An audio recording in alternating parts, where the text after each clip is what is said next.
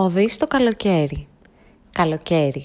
Αυτή η εποχή που όσο και αν κάποιοι μισούν, όλοι μας κατά βάθος αγαπάμε, γιατί την έχουμε συνδέσει στο μυαλό μας με εκείνη την ατέλειωτη ανεμελιά που ερχόταν πάντα μετά το τέλος της σχολικής χρονιάς. Καλοκαίρι.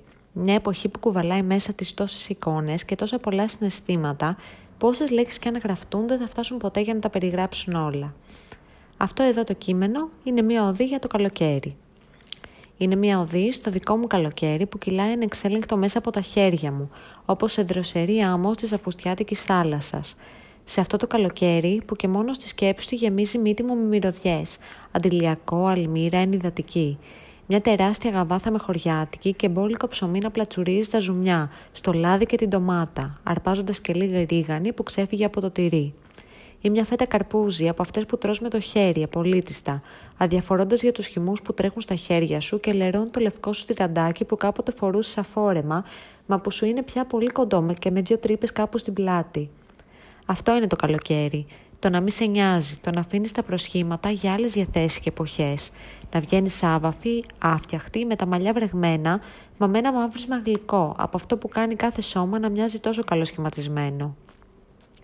Τι ωραία που είναι όταν αφήνεσαι στη φύση, στο παλό θρόισμα των δέντρων, στο επίμονο κελάιδεμα των πουλιών, στο κύμα που σκάει στην άμμο γαργαλώντας σου τις πατούσες. Πού πάνε όλα αυτά όταν φεύγει το καλοκαίρι, πού περνάει τη χειμερή ανάρκη η ανεμελιά μας; Θυμάμαι ακόμα να γυρνάω από το σχολείο, μετά το τελευταίο μάθημα των εξετάσεων και να ξαπλώνω μπροστά από την τηλεόραση δίχως έγνοιες και ρολόγια, περιμένοντας να περάσει η ώρα για να ξεχυθώ στους δρόμους, ανακουφισμένη από το βάρος της άλγευρα και της γεωμετρίας και με αυτή την κούφια ελπίδα πως σε κρατούσε για πάντα αυτό το τίποτα ως απάντηση στο τι κάνω σήμερα. Δύο στίβες στο δωμάτιό μου, μία με τα βιβλία και μία με τα ρούχα.